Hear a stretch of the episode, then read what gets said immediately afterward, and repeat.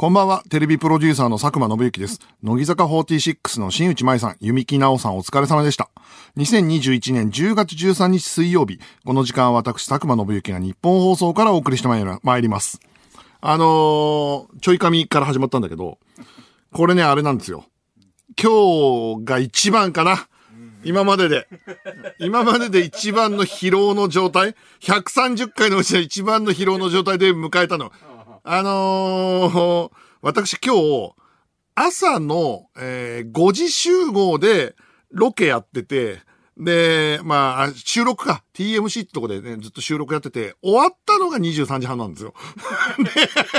で、日本放送にほぼ直で来るっていう状態で、なんだったら前日からその準備してて、あんまり寝てないんで、その、一泊二日ぐらいのロケを終えて、ここにたどり着いたっていう形でっていうね、結構まあまあ、大きめの特特番の収録してて、まあ、そのうち発表されると思うんですけど、あのー、だからね、うーん、なんだろうこれ、目がバキバキなのか開いてないのか。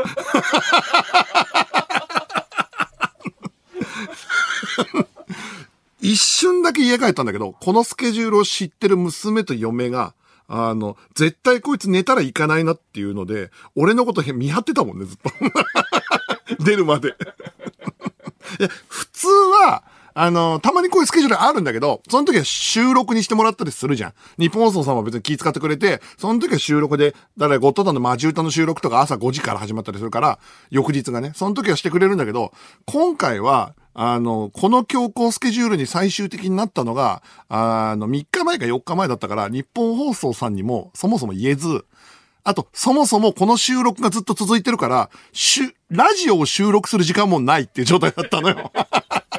普通はね、あの、月曜日とかのお昼とか火曜日の昼とかに撮るんだけど、そう、撮る時間もなくて、だからもうみんな、あの、これもう、行くしかないですよって言ってんと、あとは、朝5時から収録してる芸人さんが、みんなさ、まあ、フラフラなわけじゃん。フラフラってかまあまあ、あの、楽し、めちゃくちゃ面白い収録だったから、楽しんでやってくれてんだけど、みんなやっぱさ、大変って言葉を言いたいのに、俺の顔見ると、あれ、こいつでもこの後オールナイトやるんだよなっていう感じになってて、愚痴をこぼせない空気になってて、あの、だからみんな、あの、何も不平不満も言わずにやるっていう感じになってたっていうのがあるね。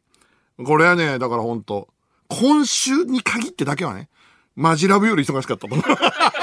あの、去年1年間をもうほんととんでもないスケジュールで、基本5本 ?1 日5本ぐらいスケジュール収録してるマジラブよりね、忙しかったですよ。だから今週だけはオールナイトメンバーで一番忙しかったです。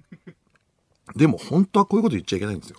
なぜかというと、会社員時代は、会社に言われたことをやらなきゃいけないから、これは会社のせいなんですよ。俺の仕事のコントロールは。今、俺に起きてるこの仕事の量は、俺が勝手にやってるだけだから。うん、そうそうそうそう。俺が勝手にやってるだけだし、あ、それでね、シンプルにじゃあ仕事減らせとなるわけよ。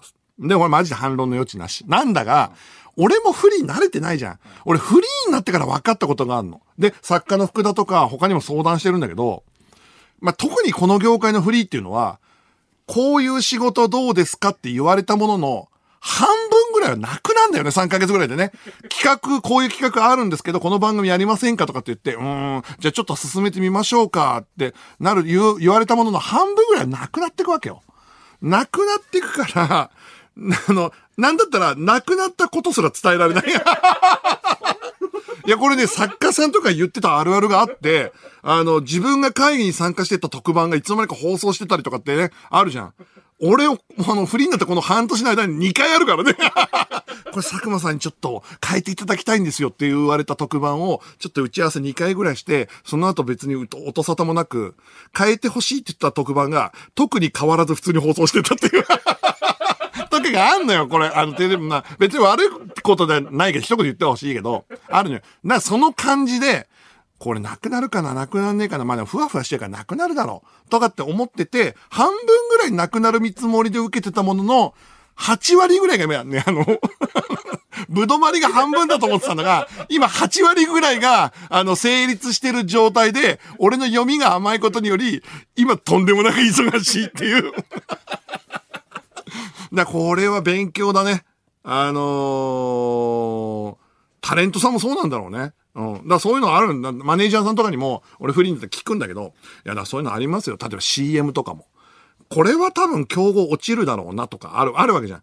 だからあの、でっかいさ、あの、競合のゲームの会社から声かけられたとして、いや、そんなビッグタイトルのスポンサーにうちのタレント通るわけねえから、まあ、ちっちゃい、そのなんか、あの、ゲームの、あの、CM とかがあった時に、これは受けるべきか受けないべきか。でもでっかい会社、いや、入んない入んないと思って、進めてたらでっかい会社から決まりましたって言われたりして、ぶどまりがぶつかり合って苦しむみたいなことが、やっぱりあるんだって。うん。タレントさんは。あ、ちょっとメール来てますね。福岡県、ラジオネーム、おつかれんこんトルティーヤ。佐久間さん、新内さんも昨日の夜2時半から仕事で寝てないらしいです。負けた。すいません。もう言うのやめます。乃木坂ってすげえな。乃木坂ってすげえな、ほんと。ラジオネームポキポキ。えー、タフなお仕事お疲れ様です。ただ、気になったんですが、カメラや音響などの裏方さんは今もまだ帰れてないんじゃないですか？その人がこの放送を聞くと気を悪くするかもしれないので、まあ僕より辛い人いっぱいいますけどねと言っておくとスタッフに気に入られると思います。うん。いや、そんなことはない。あのー、いや、そんなこともあるな。いや、なんかね、あの、これ特殊な企画で、あの、そのうち、まあ、ちょっと先ぐらい発表されるんだけど、いろんなとこで撮影してたりする企画だから、確かにね、みんな働いてんのよ。この番、この企画に関わった人は。だから、あの、俺が、あの、朝4時から働いてたオールナイトニッポンだっていうことは、スタッフの全員で言うと、そうだな、真ん中ぐらいの忙しさ。真ん中ぐらいの忙しさだな。どんな現場だよって話なんだけど。そうそうそう。どんな現場だよって話なんだけど。まあでもそのうち発表される。そのうち発表されるけどね。うん。えー、ラジオネームカンパチ太郎。僕は消防士で仕事明けにラジオを聞いているので、40時間くらい起きてます。今日の放送も楽しみにしてます。ああ、こいつあれだな、あの、消防士で、ファイヤーファイ、このラジオでなんか言ってくれたやつだよね。40時間ぐらい起きてますっていうのは、もう寝ろよ。もうほんと、自分の健康のためにと、あの、なんつったらいいの、市民のなんか生活を守る体力を確保するために寝てくれよって言うけど、あれなのか。でも、こういう消防士さんとか、タクシーの運転手さんとかは、でもタクシー運転手さんも一泊二日でやって一日休みとかだっけ？とかつながりなんだよね。にしても40時間働かないでしょ？あんのかなそんな。現場があったりしたのかな？現場があって40時間とかだったら、もう俺も何も言うのやめる。うん。お疲れ様でしか言えない。お疲れ、お疲れ様ですしか言えないよ、これは、ほんと。ああ。えー、そうなんですよ。だからまあまあ、今日は、あのー、何？この冒頭から噛んだのは、それが理由だっていうこと、ま、もうあるっていう でもさ、寝られる寝られないとかさ、そういう時ってさ、これ久しぶりな、た、たまたまなの。本当に。いつもこんな生活して、してないから。で、たまたま現場が重なっただけなんだけど、AD の頃はすげえあったんだよね。で、AD が、の頃って、本当に会社に寝てたの、みんなでね。で、なんか、みんなで起こし合うみたいな感じでやってたんだけど、その時に、こうなんかね、編み出したというか、とにかく、あの、寝れないで辛いっていう時にはどうするのかって言ったら、編み出したっていうか、あの、こういう時に俺の中でどんどんどんどん忙しくなってきた時の鉄則みたいなのがあって、これほんとバカみたいな話だけど、あの、刺激物を食べないってことなんだよね。あの、AD の頃のムックって、眠かったりすると、辛いもんとか、ガツンとくるもんとかを食べて、目をバッキバキにさせて働こうと思うんだけど、大体ね、現場で腹下してるから。それに気づくのね、俺ね、なんかね、なんか、四、五年かかったんだよな。なんか徹夜が続くと、体調が悪いなと思ってて、なんか下痢だなと思ってたんだけど、毎回毎回徹夜を乗り切るために、辛いもんとか、蒙古タンメンとか食べててそれだなっていうのに 気づくのに4、5年かかったんだけど。だから徹夜が続けば続くほど優しいものを食べれば健康を維れるってことに最近気づいたんだよね あとね、床で寝るのは基本スキルだったの。昔はね。うん。あのー、ソファーで寝ちゃうと寝過ごしちゃうから、ロケとかに。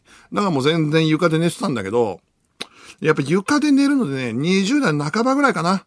あのー、倒的なぎっくり腰になって、全く動けなくなって、で、家でぎっくり腰はまだいいのよ。会社でぎっくり腰になるともう最後ね。あの、会社のトイレ遠いからさ、トイレにも行けないんだから。で、俺トイレにまで行くと、ほふ前進で行ってる途中に辛くなってさ、俺会社の廊下で泣いたことあるんだよ。いや、これあるからね、本当に。辛いの食って、ぎっくり腰になって、会社の廊下の途中ぐらいで、痛すぎて泣いたことあるんだから。あともう、誰もいないから、会社の廊下、まあ昔のテレビ東京って、まあ汚いんだけど、汚いが分かったんだけど、あの、カーペットみたいな廊下で、で、別に寝れないことないのよ。でもぎっくり腰だし、もう、あの、翌朝のロケとか迫ってるから、もうこれこのまま寝ようと思って、エレベーターホールのあたりで寝たことあるからね。トイレ、トイレの隣がエレベーターだったのね。昔のテレビ東京って。バイオハザード。で、またその頃って、あの、制作局の向かいがアナウンス室だったの。だから、早番のアナウンサーが来るのよ。あの、お天気のアナウンサーとか。で、結構なおじさんのアナウンサーの部長の人、えのきださんって言うんだけど、その人が、あの、朝の、あの、お天気とかニュースやってて、ウィーンと開いて、その人ほんと救護の、あの、なんつったらいいの？ラグビーとかやってて、救護の資格とか持ってたっぽくて、俺心臓マッサージみたいにされてるんだから。大丈夫かって言って、トントン、トントンってされたんだけど、その人に、大丈夫かっつって、さ、サクじゃないかって言って、って言ったんだけど、俺ぎっくり腰だから、その、蘇生みたいのを、俺はぎっくり腰が痛くて、もうあと寝てなかったから、その会社のあたりで、ちょっと休んだだけなのよ。ちょ、本当に痛かったから。なんだけど、そのぎっくり腰を押されたことがあるから。あるなぁ。うわ、今鮮明に思い出してきた。ああ。そういうような AD 生活を送ってたな。あとね、気になった話題っていうのが一個ありまして、フロリダ州でトランクルームの中から時価2億2500万円相当のマリファナが発見され、ブレバード郡保安官事務所が持ち主と再会させたいとして Facebook にメッセージを掲載っていうね。これおよそ350キロのマリファナが発見されたそうなんですよ。で、ウェイン IB 保安官が投稿してて、高級マリファナを紛失したり置き忘れたりした方がいましたら、あなたの持ち物をお返ししたいと思います。どうか麻薬捜査官にご連絡ください。あなたがなくしたものと再会できれば、これ以上嬉しいことはありません。っていう、まあ、あの、メッセージを出した。海外の警察ってこういうおしゃれなことやるよね。これね、たまにね。うん。で、なんかこう、再度一個出したのよ。あなたが正しい持ち主だと確認できれば喜んで持ち物をお返しし、誰にも盗まれたりしないよう、あなたとあなたの持ち物の両方を安全な場所に留めます。これいいですね。皮肉が効いてね。捕まえちゃうよ、みたいな。捕まえちゃいますよ、みたいなメッセージなのよ。これはもうほんとね、あのーこの二つに関してはなんかすごい上質。日本でもこういうのやってほしいな、っていうふうに思うんだけど、で、さらにもう一個メッセージが出てさ、しばらくの間自分の紛失物が自分にとってどれほど意味があるのかを内省できるよう経費を全部支払ってもらえる集中的な滞在休暇を提供します。まこれ懲役ってことなんだろうね。一個余計だったな。これさ、二つ目の、あなたとあなたの持ち物の両方を安全な場所に留めます。までで、もう落ちてたのよ、これ。もう分かって、捕まえるまでで分かってたんだよな。これ、まあなんかで、こうなんぞ同じクリエイターとして分かるわ。自分の作風に酔った感じ。これはこのパターンでっていう。たまにツイッターとかでも見るよね。うまいこと言ってバズった後に、その後にツリーで繋げるものが全然面白くないと。そういうパターンあるよね。ウェインアビー保安官、打作でしたね。打足でしたね。これ言ってること一個前とほとんど同じだから、これ。だいたいおしゃれな言い回しは、短ければ短いほど切れ味でかっこいいんだから。うまいこと言ってるのって絶対伝えたいって気持ちがね、出すぎて、やぼったくなるんですよ。これ気をつけましょう、皆さん。気をつけましょう、皆さん。えー、ウェインバイ、アイビー保安官。じゃあ、ちょっと来週まで書き直ししていただいて。日本の警察こういうことやったら炎上しちゃうのかな？日本の警察の人ってないよね？あ、でもあれがあるか。あの、地方のこう、あの、交通標語。あの、時々ある、高速でたまに見る謎の交通標語みたいな、あれぐらいが限界なのかな？うん。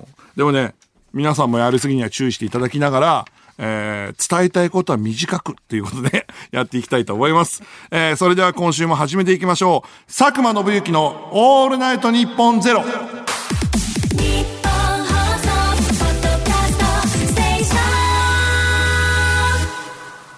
改めましてこんばんは、佐久間信之です。毎週水曜日のこの時間は佐久間信之のオールナイトニッポンゼロをお送りしていきます。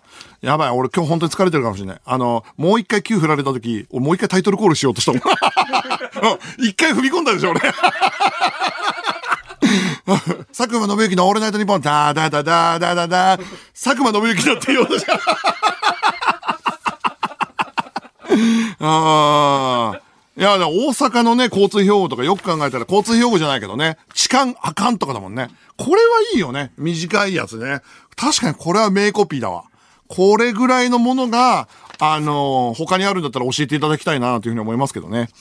えー番組イベント、佐久間信之のオールナイトニッポンゼロリスナー大感謝祭2021フリーダムファンファーレのお知らせです。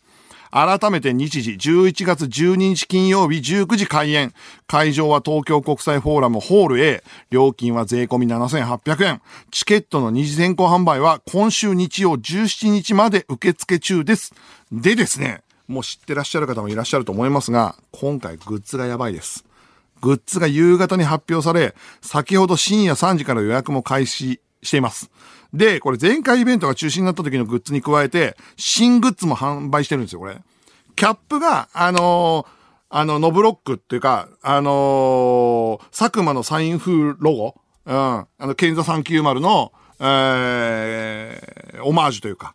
で、それが、キーホルダーが番組データワードリーのキーホルダー5種類のうちランダムで買った個数が届くってやつね。これ全部可愛いんだよな俺今手元にあるんだけど、すげえ可愛いんだよ、これ。うん。なんかこれなんかスナックっぽいやつとかもあるし、なんか、うん、あとチュロスのキーホルダーもとかもすげえいいんだよね、これ。っていうのがあって、で、カンペステッカー5枚セット新作です。今回も前回と同じく1万円以上買うと無料でもらえます。そしてですね、えーワンピースとコラボグッズです。え、どういうことっていう。これがね、私も聞いた時も本当びっくりしたんですけど、今も着てるんですけど僕、海賊機のマークをラジオパーソナリティ風になっていて、日本放送のマイクが後ろにあって、ドクロがヘッドホンもしているっていう、このなんかコラボロゴみたいのを作っていただいたんですよ。いや、これすごいよね。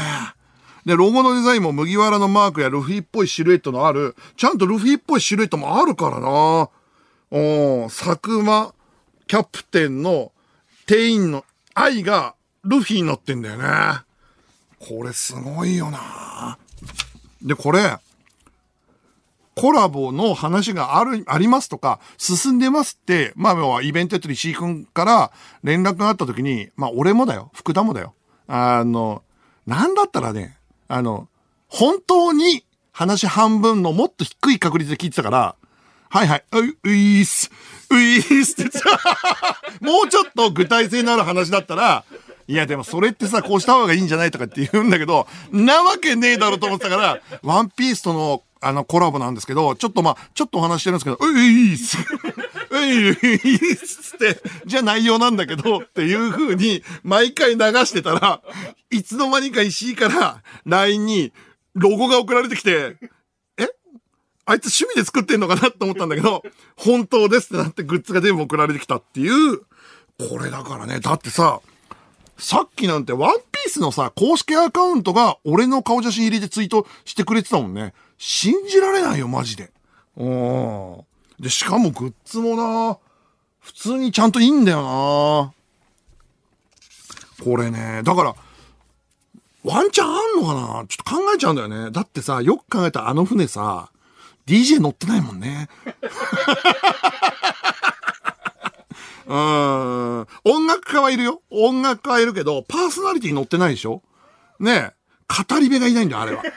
あの船をずっとフリートーク的に、いや、実はさ、ルフィこんなことあってさ、って言ってく、後世にさ、やっぱりさ、どの船とかどの英雄にも、詩、詩をね、紡ぐ人がいるわけじゃん。ね？そういう王朝には。でその役がいないんじゃねえかなと思うんだよな。俺、すごいちゃんと準備して、あの、トーク組み立ててくるタイプだから。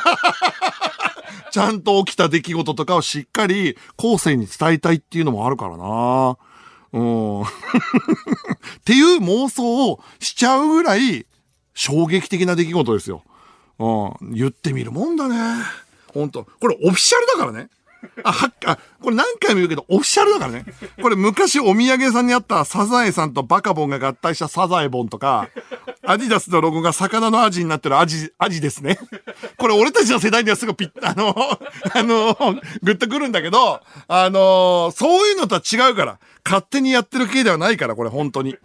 それだからさ、これ、だってさ、船長とかヨーソローって言ったのって、よく考えたらもともと俺じゃないから、リスナーが勝手に言ってて、ね、俺が、いやいや、キャプテンって言ったら、あのー木村拓哉さんとかいるからやめましょうよとかって言ってたのが、いつの間にかリスナーが広めてくれて、俺も、そういう、その船、とか、その風に乗ってったっていう。な、そのさ、リスナーの悪ふざけがさ、最終的にワンピースに届くってすごいね、やっぱね。あの、ラジオの力ってすごいなと思っちゃうよ。えー、ロンティーの黒とロンティーのベージュ、少し大きめのサイズもあるのと、マグカップ、バンダナ、キーホルダー。で、キーホルダーは番組ワードキーホルダーの5種類以外に、この、えー、ワンピースコラボキーホルダーの全てが入った全部入りも販売するということで、これすごいですよ。イベントはね、とにかくグッズってなんぼですから、これ。私は分かってます。イベント単体では、あの、フルで売り切っても黒にならないってのは知ってます。知ってるんでね、うん、頑張ってこうやってやっていこうと思うところに、本当大きな援軍が現れたっていうことで、えー予約受付は10月24日まで、詳しいことはイベントホームページ、番組ツイッターをご覧ください。えー、僕はですね、あの、あ、ここでラジオの話したかな一番好きなキャラクターはジンベエです。うん。ジンベエいいよね。単純に、本当に信用できる大人って感じがして。だから、ただもう、ジンベエ読んでる間に俺ジンベエの年齢追い越してると思うんだよな。うん。そうなんだよな。あと、まあ、今の連載もすげえ一番面白いところだからね。うん。まあ、コミックさんの方もいるだろうから言わないですけど。えー、さあ、メールを募集しましょう。今日はコーナー祭りをやろうと思っています。最近やれてないコーナーもあるんで、久しぶりにいろんなコーナーをやっていこうかと思っております。だから、これフリートークはやる時間がないと思います。うん。残念だな。残念だけど、コーナー祭りなんでね。最近ね、フリートークが伸びて、コーナーが、その、えージモティのコーナーとかだけやれ、やしかやれてないこととかもあって、メールが溜まってるんですよ、これ。えー、ということでメールはですね、久しぶりにフリーです。えー、私、佐久間への質問、最近の出来事、報告などなどお待ちしております。えー、受付メールアドレスは、佐久間アットマークオールナイトニッポンドットコム、佐久間アットマークオールナイトニッポンドットコムです。メールを送ってくれたりする中から抽選で5名に番組ステッカーをプレゼントします。さて、この番組はスマートアプリのミクチャでも東京都千代田区有楽町ニッポン放送第3スタジオのライブ映像とともに同時生配信でお届けしています。さらに放送終了後にはミクチャ限定のアフタートークも生配信。ミクチャのアプリをダウンロードして、オールナイトニッポンゼロのアカウントをフォローするだけで、誰でも簡単に無料で見られます。オールナイトニッポンゼロぜひミクチャでもお楽しみください。では、ここで一曲。ザ・イエローモンキーでバラ色の日々。佐久間です。この時間は佐久間信之のオールナイトニッポンゼロをお送りしています。メールが来ております。神奈川県ラジオネーム江ノ島ランデブー。グッズ買いました。45歳のおじさんのグッズを1万円以上購入したのですが、これって正常ですか？あのね、違うんですよ。あの、45歳のおじさんのグッズが出てることが異常だから。まずそれが異常。で、それがワンピースとコラボしてんのも異常。だから、もう1万円以上購入するのも異常だけど、異常の中の異常だから正常です。その、もう本当に舐めんじゃねえよ、もう俺。45歳のおじさんのグッズが1万円分買えるぐらい出てることが異常なんだからさ、まず。えー、神奈川県ラジオネームお酒は二十歳になってから、再販されていたグッズを先ほど購入しました。個人的な事情で精神的に疲れていたこともあり、カンペステッカーの君の総合演出は君だということに、そろそろ気づいたらどうだという言葉を見て、少し泣いてしまいました。あー、やん、まあ、病んでるのはわかるけど、それの後押しになったんだらよかったと思うけど、これはね、あの、俺も書いてる時にちょっと疲れてたんだよね。だって要は、もともと1月の予定じゃん。だから、あの、年末年始の特番とかかで、俺も疲れてる頃に書いたから、俺も書きながらグッと来てたから。あとね、これね、みんな、あの、今だから言うけど、君の総合演出は君だということにそろそろ気づいたらどうだって書いてる俺が、フリーになるかどうか悩んでて、その気持ちが乗ってんのよ。俺の人生の総合演出は俺だ。よし会社辞めようって。その気持ちが乗ってるからね、やっぱね、届くと思うよ、それは。うん、そういうのあるんだよね。えー、続きまして、宮崎県ラジオネームストロール。マジカルラブリーの野田さんは、マネージャーに嘘の仕事を入れてもらう、サイレントスケジュールを使って休みを取っていると言ってました。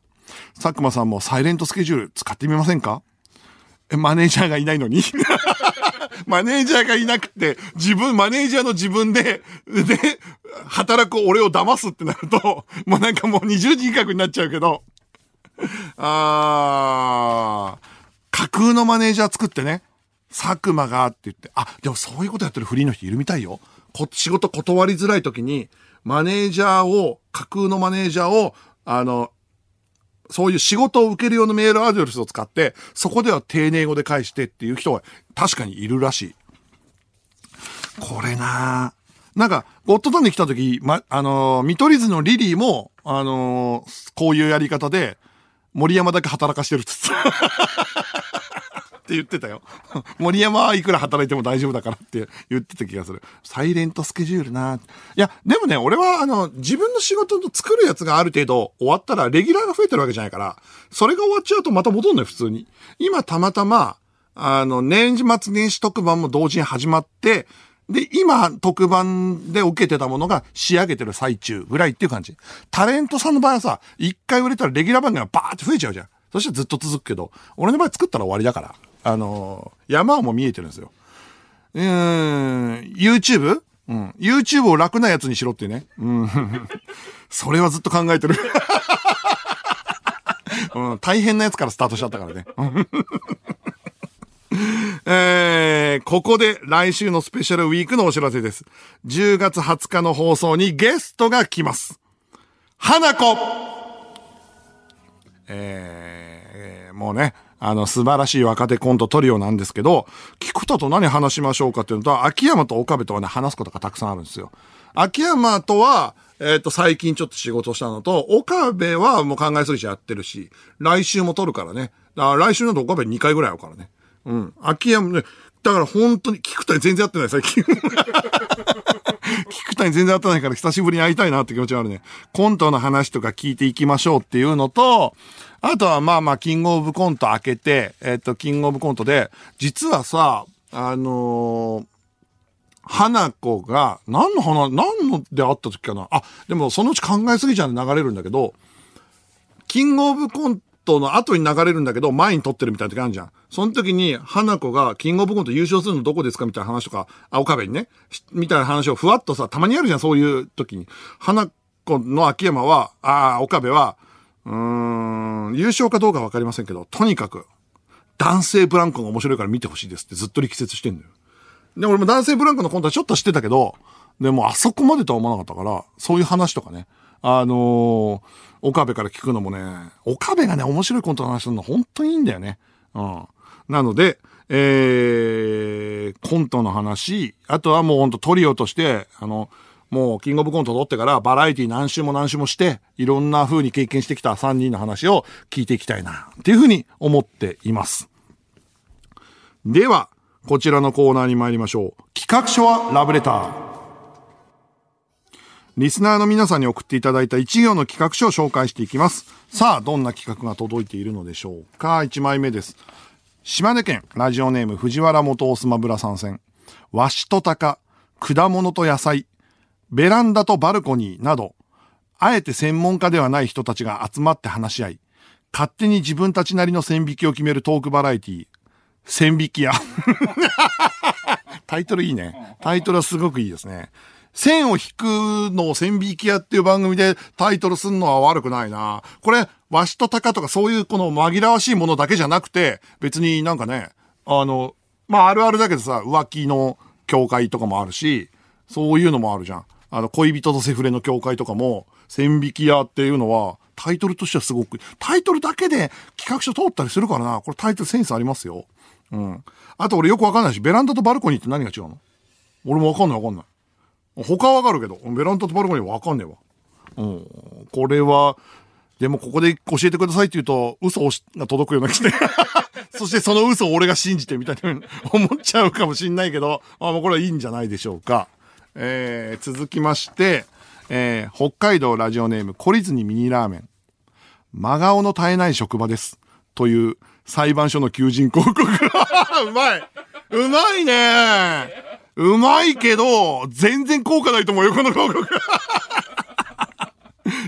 真顔の絶えない職場ですって、これセンスあるないや、でもこれコピーライター、は、このラジオに、俺のラジオに来る、は、あの、はがき職人の皆さん、コピーライターのセンスあるな。千匹屋も、このやつもすげえいいよ。うんえー、続きまして、東京都ラジオネームソウルパワー。やれねえと思ってんのか？やれねえと思ってんのか？できねえのか？できねえのか？やるんだよやるんだよできっこないよやるんだよと言いながら、確定申告をするサンボマスター。めんどくせえけどな。確かにな、確定申告な。でもやんなきゃいけねえからな。いや、あのさ、やれねえと思ってんのかとかじゃダメなの。やんなきゃいけないんだ。できっこないとかじゃないの。やんなきゃいけないんだから。ただ面白いけどな。確定申告の CM サンボマスターがやってくれたら。お前さん方っ、つって。えー、続きまして、香川県ラジオネームガイルガーゴイル。20テイク目で本人 OK が出た、勝慎太郎のザ・ファーストテイク。あーあんちゃんさ、えっと、1テイク目のファーストテイク、1回目のファーストテイクと、の冒頭と、えー、4回目のファーストテイクのサビ、あれくっつけちゃったや、つって。1回目のファーストテイクと5回目のファーストテイクと、つって。ファーストテイクとはっていう。面白えな最後納得いかねえから最後のファーストテイク取るかつって。ファーストテイク取るかって。勝新さんが。面白えなえー、続きまして香川県ラジオネームガイルガーゴイル。正宗の鎧に信玄の兜を合わせる。甲冑ファッションの外し。ああ、いいねあいや、もうでもそうなるともう患者だけどな。もうその、スパイと変わんねえけどな。あ、どっちからか刺されるけどな。あ、まあいいでしょう、これも。えー、続きまして、島根県ラジオネーム藤原元尾スマブラ参戦。ジャミロクワイが、鬼滅の刃の包み屋敷の中をスイスイ移動する、バーチャンインサニティの日本版 PV。いやもう途中から面白くなっちゃった。あの、どんどんどんどんね、いろんなとこ行くからね。それを全部こうもうバーの、JK が 行くんでしょ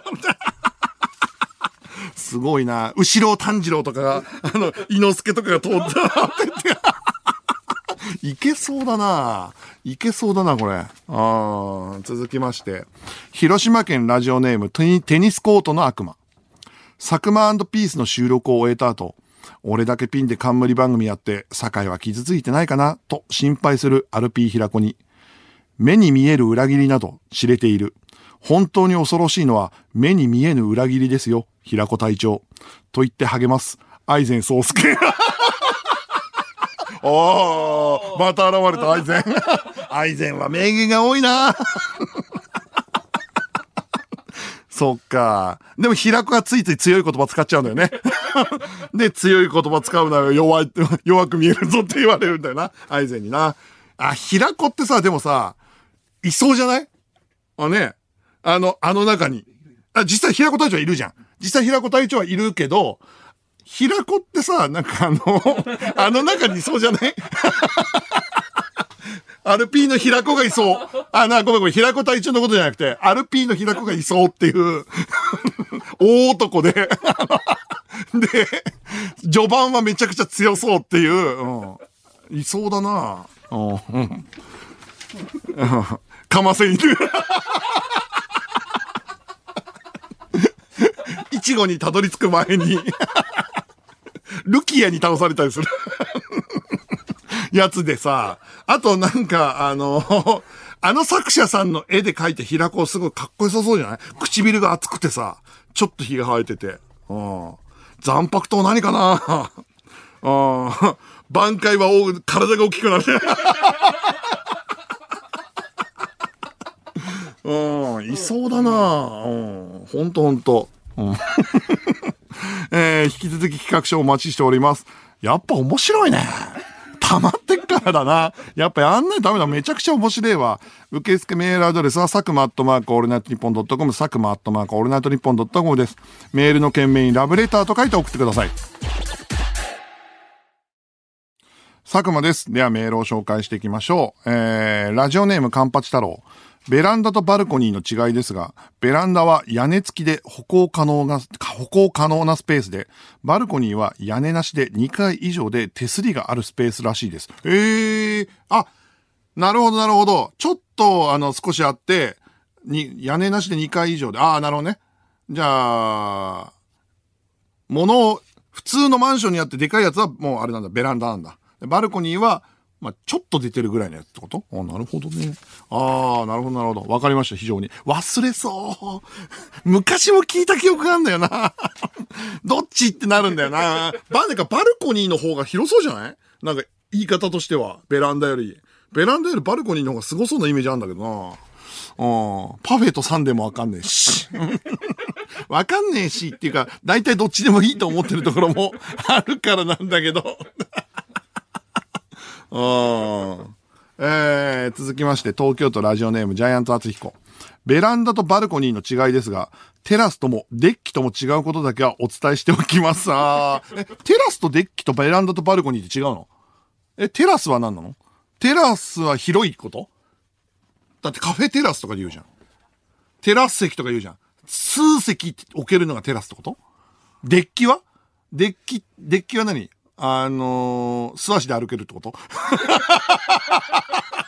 やべ、もう、40で、ちょっと無知だってのが露呈したのやだな。わかんないわ。テラスハウスって言うじゃん。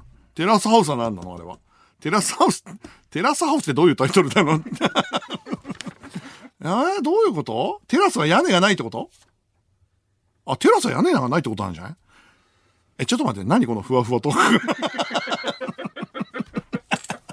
えー、続きまして、石川県ラジオネーム、もちもちなかずま。アルピーの平子さんは5艇13体だと、おそらく7番隊の5隻ぐらいにいます。いや、もう完全にかませんでじゃねえか。あー CM 中にね、ずっとね、福田と平子の残白糖が何かって話をしてて、棒なんじゃねえかって言ったの。ただの太い棒なんじゃねえかっていう。って話をずっとしてたんだよね。CM 中に平子の残白と、でっかい棒がボヨーンって膨らんだやつを持って振り回すんだけど、いちごにたどり着かず負けるっていう。あ、そうだ、サクマピース今週ですからね。サクマピース今週です。あのー、ナコソっていう、来る中でって書いてナコソっていう、関所があったところからスタートするっていう。それから北上していく番組なんですけど、あのね、一周目すげえ面白いから見てほしいですね。あの、ぜひ見てほしいです。衝撃的な瞬間があるんで、TVer とかでもありますんでね、ぜひ見てください。えー、引き続きメールお待ちしております。受付メールアドレスは、佐久間アットマークオールナイトニッポンドットコム。佐久間アットマークオールナイトニッポンドットコムです。では、こちらのコーナーに参りましょう。カンペ。リスナーからカンペに書かれていたことを送ってもらいます。カンペというのは番組中にスタッフが出演者に見せる指示の書かれた紙で、そろそろ CM とか誰々に話を振ってみたいなやつです。カンペを紹介してどんな番組なのかを考えていきます。えー一体どんなカンペが届いているのでしょうか ?1 枚目です。えー東京都ラジオネーム、プジョーのタクシー。レントゲン、シャッター音ぐらいいただいてもいいですか？あー、なるほどね。わかるわ。本当に、やったかいないもんね。うん。それに比べて MRI のうるささ？ゴンゴンの、ほんとノイズバンドみたいな音するからな。ああ、わかるわかる。確かにちょっと惜しいよ。なんかそうするとなんかすごいすっきりするからな。カシャッと押してほしい。えー、続きまして、東京都杉並区ラジオネームパタグラフ。うちの近所には徒歩3分以内に松本清、サンドラック、ここからファインがあります。ここからファインは2件あります。たまにあるよね。うん。交差点の向かいと向かいみたいなところにあったりさ、するする。うん。虎ノ門とか新橋あたり歩いてるとさ、もうドラッグストアだらけだったりするもんね。あるある。うん。わかりますね。えー、続きまして、島根県ラジオネーム藤原元スマブラ参戦。ナロー系の小説は一説によると、投稿サイトで読むときにタイトルが長いと複数行にわたって表示されるため、短いタイトルよりもリンクの面積が広くなってタップされやすくなるという理由で、どんどんタイトルが長くなっていくそうです。やり口が時間差でふんわり出てくるタイプのバナー広告とほぼ一緒です。うわー、なるほど。確かにさ、アマゾンとかで買うときとかさ、あの、全部が青になってるときあるもんね。タイトルが長いとね。そうするとあれからガチッと押しやすいのか。へえ。それはまあでもまあタイトルだからいいけど、本当にふんわり出てくるタイプのバナー広告、ムカつくよね。本当に。あとなんか、まん、何？スクロールしてるとこの指を置くであろう場所に仕掛けてあるトラップみたいなバナー広告とかさ、ほんと、×ボタンがどこだかわかんないやつ。本当に許せないよ。まあ、許せないよっていうか、うん、そういう広告が出るサイトは大体、あの、恥ずべきサイトの ついつい見ちゃってるんですけども。えー、続きまして、岐阜県ラジオネーム、踊る踊り。最近スピリチュアルな本を古本屋で立ちの立ち読みするのが趣味なのですが、最近のスピリチュアル界でのトレンドワードは、宇宙 Wi-Fi です。へー、何それ。知らねえな。宇宙 Wi-Fi。宇宙でも Wi-Fi が通じるってこと？それとも宇宙から来る何かを Wi-Fi でキャッチするってこと？どっちなんだろうな。えー、スピリチュアルってことは、やっぱ自分で宇宙の電波をキャッチできちゃうっていうような装置とかそういうこと？ああ。ずっと世界、宇宙中で Wi-Fi が飛んでるってことなのかな？へえ。何それ？大体 Wi-Fi って言葉ってだってさ、どっかの企業が作った言葉でしょ？多分。そんなんじゃなかったっけ？ねえ。うん。Wi-Fi 自体なんか意味がないんじゃなかったっけ？そうそうそう、多分ね、あの、これもうふわっとしてるから、あの、どっかでメールで教えようとしてんだけど、前読んだけど、Wi-Fi は五感がいいから Wi-Fi になったとかって聞いたよ。Wi-Fi なんかの略だと思うじゃん。違うって言っていう風に、なんかのメールで読んだけど、もしかしたらそれも、その、ふんわりバナーの出てるサイトだったかもしれないから、読んだのが違うかもしれないかもしれないけど、ちょっとね、分かったら教えてほしいんですけど、うん。Bluetooth? Bluetooth はあれじゃない？いや、でも、Wi-Fi とか Bluetooth って結局さ、ほんと別に電波とかって言えばいいのを、そっちの方がかっこいいからっていう理由で俺言ってると思うんだよね、やっぱね。五感。でも、Wi-Fi は絶対そうだったと思うんだよなうん。えー、続きまして、岐阜県ラジオネーム、ミスターマイペース。おはようの挨拶をするような関係の人がいなくて、渋谷スクランブル交差点のライブ配信のチャットで、おはようございますと挨拶したら、おはようと挨拶が返ってきて、泣きそうになりました。あー、まあまあまあまあ気持ちはわかりますね。なんか、あの、バカリズムが前言ってて俺も納得したんだけど、なんかバカリズムは、えー、交通のなんかずっとさ、高速と映像が流れてるのを見てるのが好きなんだって。俺も結構好きなんだよね。なんかあの、うわ、混んでんな、こんな時間も、長距離トラックの皆さんお疲れ様ですとかって言いながら、ああ、俺も働いてるからな、とかって思ったりするんだけど、そういうなんかこう、なんか、なんか自分と関係ないところの時間帯で自分だけ起きてるかなと思った時にさ、そういうの感じると、まあでもこれはだからさ、そう、そういう意味で言うと、深夜ラジオと一緒だよね。深夜ラジオもだって同じようなことだよね。うん。えー、続きまして、東京都葛飾区ラジオネーム、はやーしー。鬼滅の刃がブーム全盛期。おはスタ収録前に、ジャンポケのおたけさんは、花江夏樹さんに、鬼滅の刃見たことある？面白いから見てと、勧めたことがあるそうです。お、すげえなすげえな、おたけは。ああ、鬼滅の刃ブーム全盛期ってことはアニメもやってたってことでしょ？ブーム全盛期ってアニメがあってからのブームだもんね。すごいな、主演のね、花江さんに。ある鬼滅ね、パって。天才だからね、やっぱおたけはな。うん。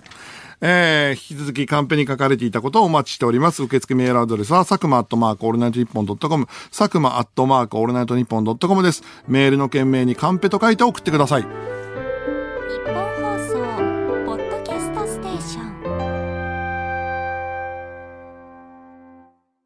テレビプロデューサーの佐久間です。この時間は佐久間宣行のオールナイトニッポンゼロをお送りしています。あの、世界の夜は僕のものは渋谷直角さん、あの、奥田民生になりたいボーイとか、あの、書かれてたのの、えっ、と、90年代カルチャーと青春の話なんだけど、なんかね、まあまあ、俺は世代だってのもあるけど、そうじゃない人が読んでもね、なんかね、夢にもがく、なんかこう、青春の思い出なんか、どの世代の心臓も射抜くこの切なさと滑稽さみたいな青春時代の、それがすごくいいなと思いました。あのーあと、僕ら世代の人にとっては、90年代あったな、こういうのっていうのを、ディティールがすごい細かいから、それも面白いですね。あ、あとあれだ、一個言おうと思ったんだ。あの、ヨーロッパ企画がフジテレビでやった深夜ドラマの、サナ、サマータイムマシンハズゴーンっていうのがあって、それも今 TVer で見れるんだけど、それも今めちゃくちゃ面白いです。1時間でね、タイムマシンもの、時間 SF なんだけど、矢作さんが主演のやつと、上白石萌歌さんが主演のやつと、あと乃木坂の久保しおりさんのやつの15分ぐらいずつのタイムスリップの SF が入ってて、それがね、どれも絶品なんでね。あの、やっぱ上田さん天才だなと思ったんで、TVer ですぐ見れるんでね、見てほしいなと思います。えー、続きまして、メール来ております。東京都文京区ラジオネーム若竹る大王。Wi-Fi や、Wi-Fi は、ワイワ、ワイヤレスフィディリティの略らしいです。ワイヤレスフィディリティの略。え？五感じゃないの？いや、絶対五感だって書いてあったけど。怪しいサイトに。え？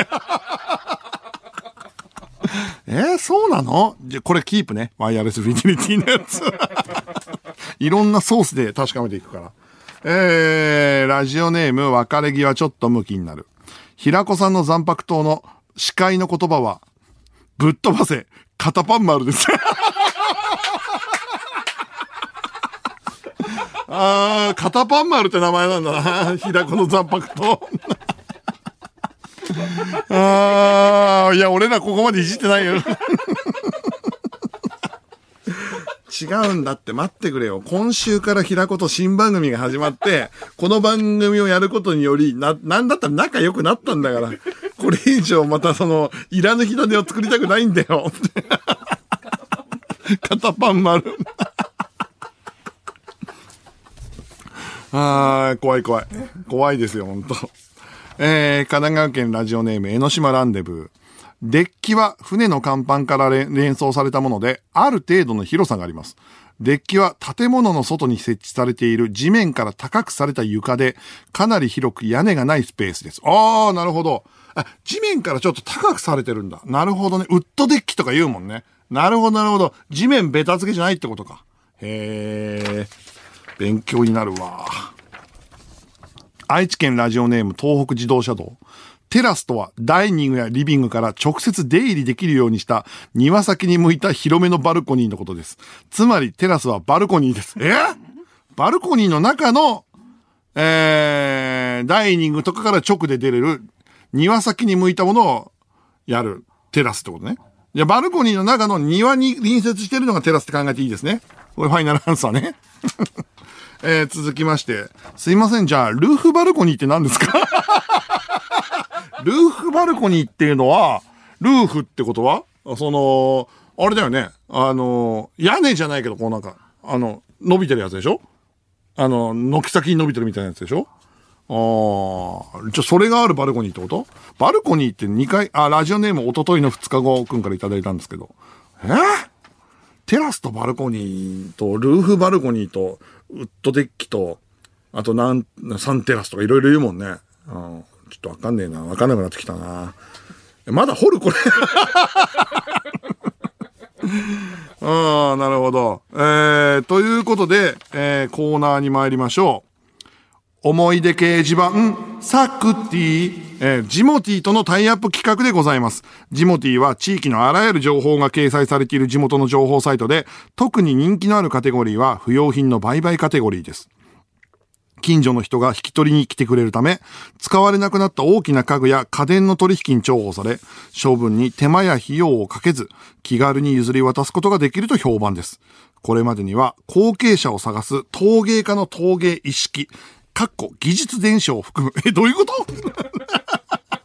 陶芸家の陶芸意識で教えてくれるんだ。へえ、譲り渡す。え、これってジモティでやることなんだ。すごいね。幅広いね。そんなジモティとのタイアップ企画が、思い出掲示板サクティです。このコーナーではリスナーから思い出掲示板サクティに出品したエピソードを送ってもらいます。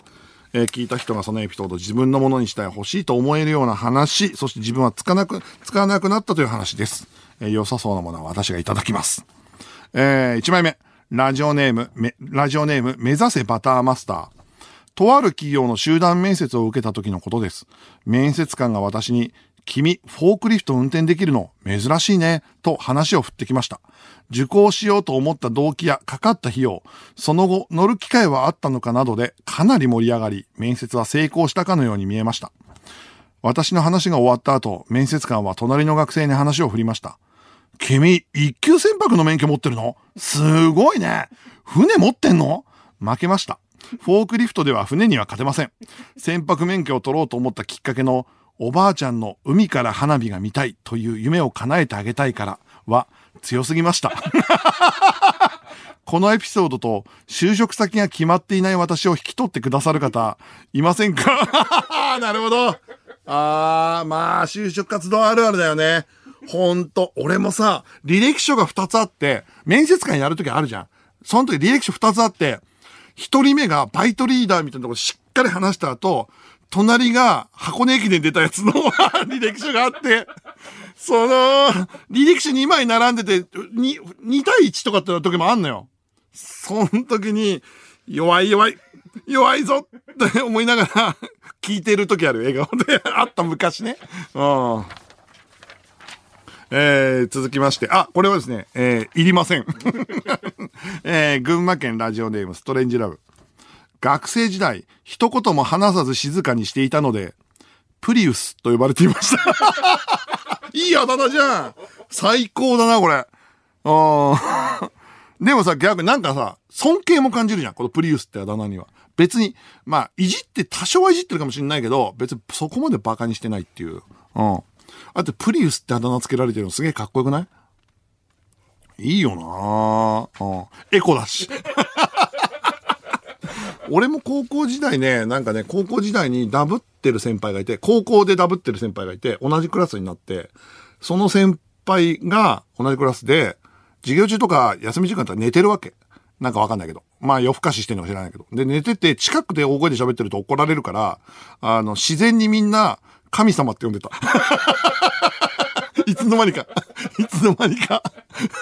別に仲悪くないんだよ。仲悪くないんだけど、バイトで疲れてて、寝てて、神様の近くで喋ると怒られるから、神様、神様とかって言ってたな。えー、兵庫県ラジオネーム、ネーム、つぶれ梅。5年ほど前の話です。駅前の駐輪場に止めていた僕の自転車が盗まれました。自転車は3年間毎日使用していたので、サドルは破れ、ペダルは半壊状態。ハンドルもなぜかベタベタしていました。そんな自転車を盗まれた僕は、すぐ近くの交番に行き、盗難届を提出しました。するとそこから3ヶ月後、警察署から自転車が見つかりましたと連絡がありました。いざ見つかった自転車を見ると、サドルやペダル、ハンドルまで新品のような状態になっていました。警察官に、なんか綺麗になってるんですけど、なんでですか？と聞いたところ、実は窃盗犯は他にも多数の自転車を盗んでいて、他の盗んだ自転車の部品をあなたの自転車に付け替えていたんですよ。と、窃盗犯が僕の自転車を痛く気に入ったのか、綺麗に整備してくれていました。僕は今もその自転車に乗っています。ああ、なるほど。あーチューンアップされてんだ。そしてなんだろうな、これ、ちょっといい話のようで、うん、すげえ気持ち悪い。その、盗品で出来上がったやつ乗ってるってことでしょ？そのパーツは盗品だもんね。でも、そのパーツは盗品だけど、いいってことなの、これ。へえ。でもなんかちょっと気持ち悪いけどな。ほほほん。なるほどね。えー、いりません。続きまして。ラジオネーム、よう早漏。私は最近、長年勤めたごま油を製造販売する会社から今の会社に転職しました。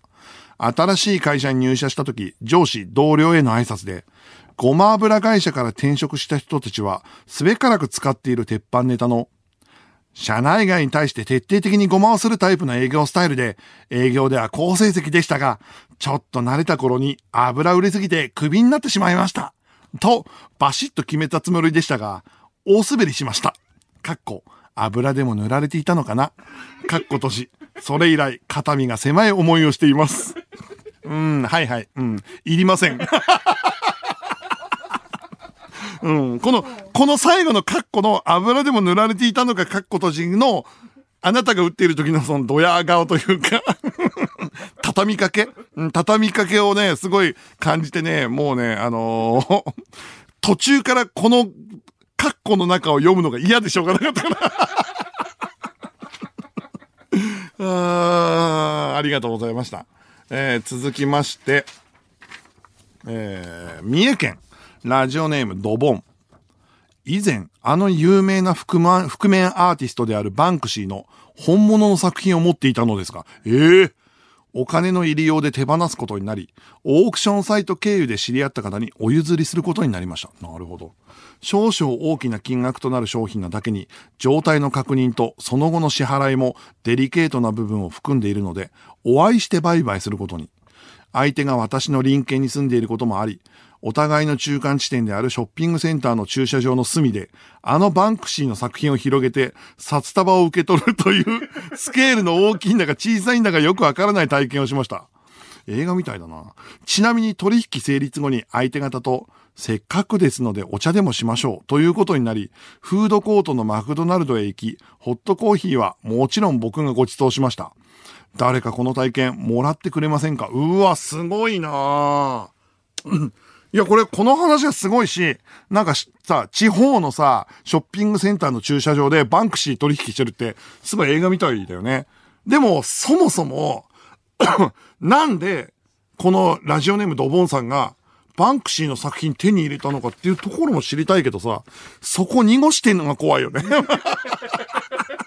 うん。なんでどういうこと？へえ。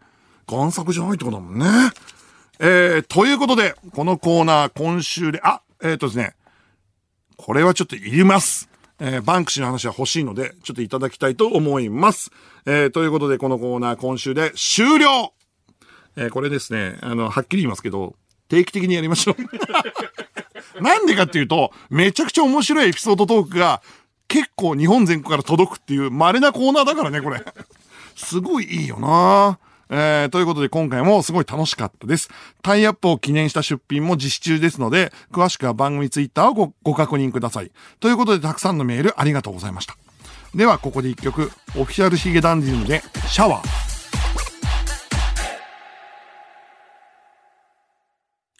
佐久間です。ではメールを紹介していきましょう。えー、ラジオネーム、一番キャッチャー、平子がブリーチに初登場する回のサブタイトルは、バックインピース、戻ってきた平和です。あー、いや、わかるわかる。わかるけど、でもちょっと、あれかな。ちょっと、その、分かってないな。平子が、あの、サブタイトルになる回はありません。だって、7番隊とかの5番手でとかでしょ？それないですよ。ありません。残念ながら。えー石川県ラジオネームもちもちなかずま。平子さんの肩パン丸の挽回は、竜門賞、竜門肩パン丸で、あ、もう一回言うわ。平子さんの肩パン丸の挽回は、竜門肩パン丸で、棒に描かれた竜の紋章ゲージが受けたダメージに比例して溜まっていき、多くなるほどより妻への愛が強くなるというものだと思います。妻への愛が強くなるね。別に、あの、剣が強くなるとかではないんだな。あー、なるほどな。棒に描かれた竜の紋章ゲージ。棒なんだ、やっぱ。三白と、えー、ラジオネームテトラス。ブリーチのファンブックの人気投票で、平子はファンの悪ふざけで票が集まり、1位に祭り上げられてました。あー、あるな。あるよね、時々ね。うん。そんなキャラじゃないのに、あの、ベスト10の中にどんどんどんどん入れられていく、ファンなやつね。ああそういうキャラクターか。それで作者が本当に困るっていうね。作者が本当に、もうこいつはこのキャラを出さないっていうか、方になるか。ああ、ありそうだな神奈川県ラジオネームご飯。なんでワンピースとコラボが決まったおめでたい日に、ブリーチの話ばっかりしてる 確かにそうだよ。オープニングでワンピースの話して、俺今ワンピースの T シャツ着てっからね。平子がいけないんだよな。平子の挽回が。そっか。でも、平子はさ、あれにも一層ではあるじゃん。ワンピースのさ、ねえ、えっ、と、ブルック、ブルックの船じゃないな。どこの船に乗ってるかな。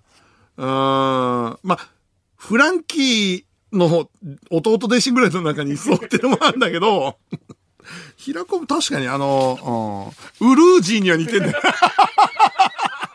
確かに似てるわ。ウルージーに似てんな、平子。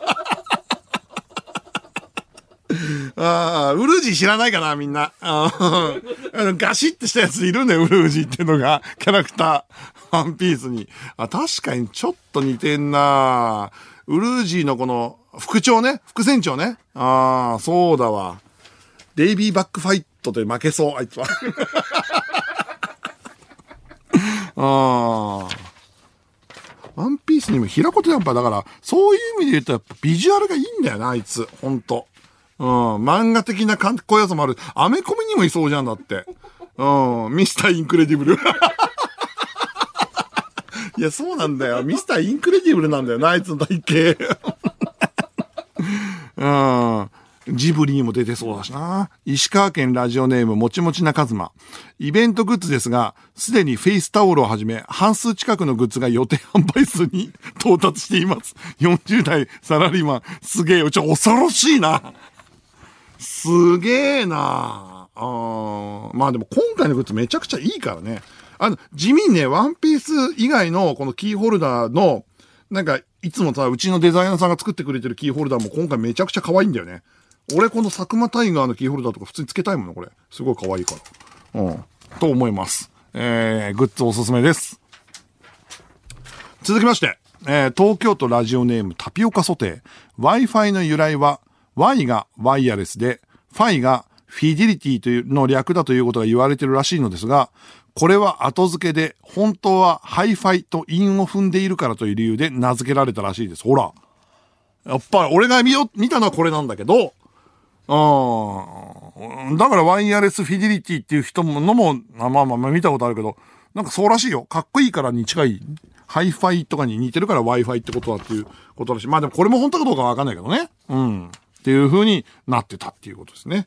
えー、引き続きメールをお待ちしております。受付メールアドレスは、佐久間アットマークオールナイトニッポンドットコム、佐久間アットマークオールナイトニッポンドットコムです。ここで一曲、思い出やろう A チームで、ダンスに間に合う。ニッポン放送ポッドキャストステーション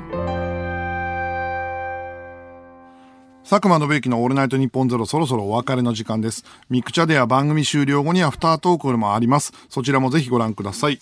えー、メールが来ております。ラジオネームトルクパンチ。来週、なんで来週のゲスト花子なのに平子の話ばっかりしてるんですか？いや、そうだよね。ほんとね。本当に。別に平子の話なんかそんな急にしたいわけじゃないんだよ。そうなの。来週は花子が来てですね。た番組のイベントグッズもやばいのでぜひチェックしてくださいね。えー、そういうことなんですから。えー あとね、平子、さっき CM 中に、ジブリにも出てんなって話になって、なんか出てたな平子ジブリに、つったら、魔女の宅急便のパン屋っていう。うん、おそんさん旦那ね。出てたなもうなうん、いい役で出てたな全部出てんじゃん、あいつ。なんなんだよ。全部の平子集めて並べたイラスト作ってほしいけどな。全部の平子の。魔女の宅急便のパン屋のあの人はもうすごいいいキャラクターだからね。へえ。えー、メール来ております。えー、ラジオネーム、たたたのた。オープニングで今日は疲れてると言ってましたけど、ラジオで聞いてる限りいつも通りな気がしました。佐久間さん、褒められたいから嘘つきました。いや、そういやさ、先週から今週にかけて忙しかったの。で、先週ね、あの、あの、ラジオ終わった後に珍しく福田が LINE くれて、大丈夫ですか？最近忙しいけどって言って。でも、え、なんか俺今日ラジオダメだったって、あれ、てか疲れてたいや、なんか逆に、忙しいはずなのに、すげえ元気だから無理してんのかと思ってって言われたから、まあ、今日もそうなんだけど、いや、ラジオ楽しいからさ、毎週、あの、楽しくなって元気出ちゃうんだよって返したら、あの、そっから返信がちょっとなくて、その後一泊、あ、イカレですね。了解ですっていうっていう LINE が返ってきたの、福田から。いや、こっちはラジオがすげえ好きだから、ラジオやってたら元気になっちゃうんだよっていうのを返したら、なんかもっと熱い会話が始まるのかなと思ったら、イカレですね、了解ですって言って、一週間 LINE がないんだけど。どういうことだよっていう。いやいや、まあまあまあまあ、それぐらいね、あの、ラジオがあるおかげで僕はもう毎週楽しくなってるんで、このラジオのおかげで元気出てますから。あと、あ、来週か、黒木ひとみさんのラジオにも出ます。そちらもぜひお楽しみにということです。